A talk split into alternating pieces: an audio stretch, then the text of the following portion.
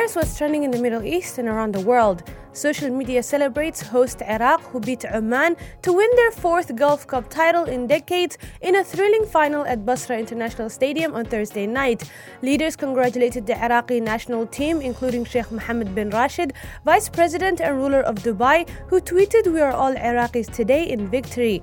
In another football news, Cristiano Ronaldo and Lionel Messi each got on the score sheet in Riyadh on Thursday night before Paris Saint Germain earned a 5 4 win over the Riyadh season team at King Fahad Stadium. Co chief executive of Netflix, Reed Hastings, is stepping down from his role. His announcement came as Netflix announced a jump in subscribers at the end of last year.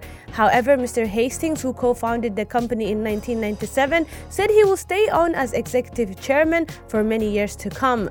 Also trending this morning is British Prime Minister Rishi Sunak, who has apologized after he removed his seatbelt to film a social media video in the back of a moving car to promote his levelling up funding plan.